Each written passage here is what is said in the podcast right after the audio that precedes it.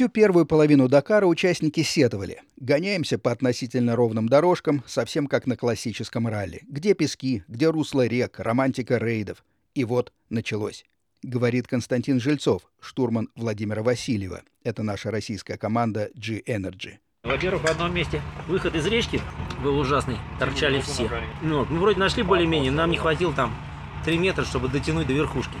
Ничего, достали трапики, прошли это место с минимальной потерей времени. Потом, правда, у наших начались технические проблемы. Разрушился привод, меняли в полевых условиях под палящим солнцем.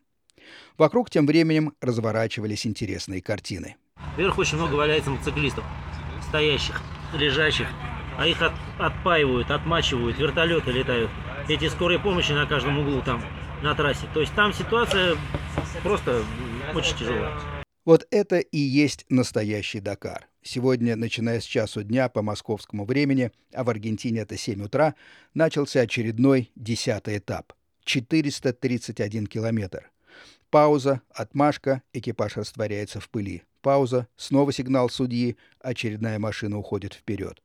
В Южной Америке разгар лета. День предстоит жаркий. Будет все то же самое. Разбитые русла, э, феш-феш, дюны и э, бездорожье. 80% бездорожья.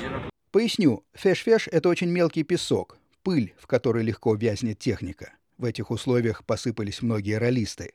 Закопался Себастьян Лёб, девятикратный чемпион мира по классическому ралли. Он к тому же пару раз перевернулся, но машина на ходу, и именитый француз продолжает гонку. Он, правда, на 13 месте в общем зачете. Наш G-Energy на две позиции выше. Лучшее время в зачете прототипов пока у Карлоса Сайнса. Среди грузовиков лидирует голландец Дерой. КАМАЗовский экипаж Николаева – второй. Он уступает голландцу 27 минут. Корякин – пятый среди квадроциклистов. Сергей Фонтон специально для радио Вести ФМ.